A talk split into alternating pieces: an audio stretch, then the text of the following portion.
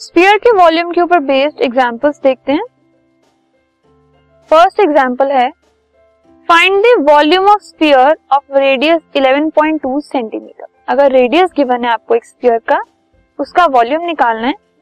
सो required volume का formula क्या होगा? Four upon three pi cube value put करने पे four upon three multiply by twenty two by seven multiply by eleven point two multiply by eleven point two multiply by eleven point two क्योंकि r cube है तो radius हम तीन बार multiply करेंगे। तो इसको मल्टीप्लाई करके सॉल्व करके आंसर आया हमारे पास 5887.32 centimetre cube now another example a shot put is a metallic sphere of radius 4.9 centimetre एक शॉर्ट पुट है जो कि मेटल का स्फीयर है, उसका रेडियस 4.9 सेंटीमीटर है।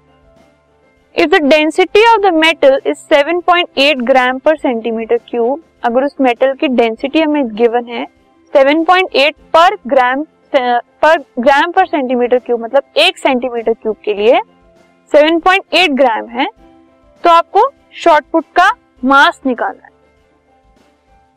नाउ शॉर्टपुट क्या है? एक सॉलिड स्पीयर जो कि मेटल से बना हुआ है, और उसका जो मास है वो इक्वल होता है उसके वॉल्यूम और डेंसिटी के प्रोडक्ट के मतलब mass is equal to volume multiply by density ठीक है?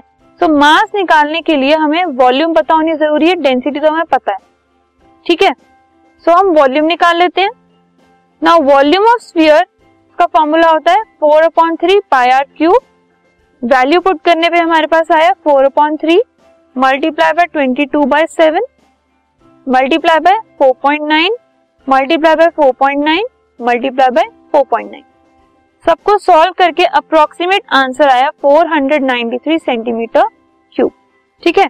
तो ये वॉल्यूम आ गया उस शॉर्टपुट का. अब वन सेंटीमीटर क्यूब का अगर हमें मास निकालना है उसकी हमें डेंसिटी गिवन है 7.8 सो मास कितना आ जाएगा? 7.8 मल्टीप्लाई बाय 493 फर्दर उसको मल्टीप्लाई करने पे हमारे पास आया 3845.44 ग्राम, जो कि अप्रोक्सीमेटली है 3.85 केजी। जो शॉर्टपुट है, उसका अप्रोक्सीमेट मास हमारे पास आ गया 3.85 KG.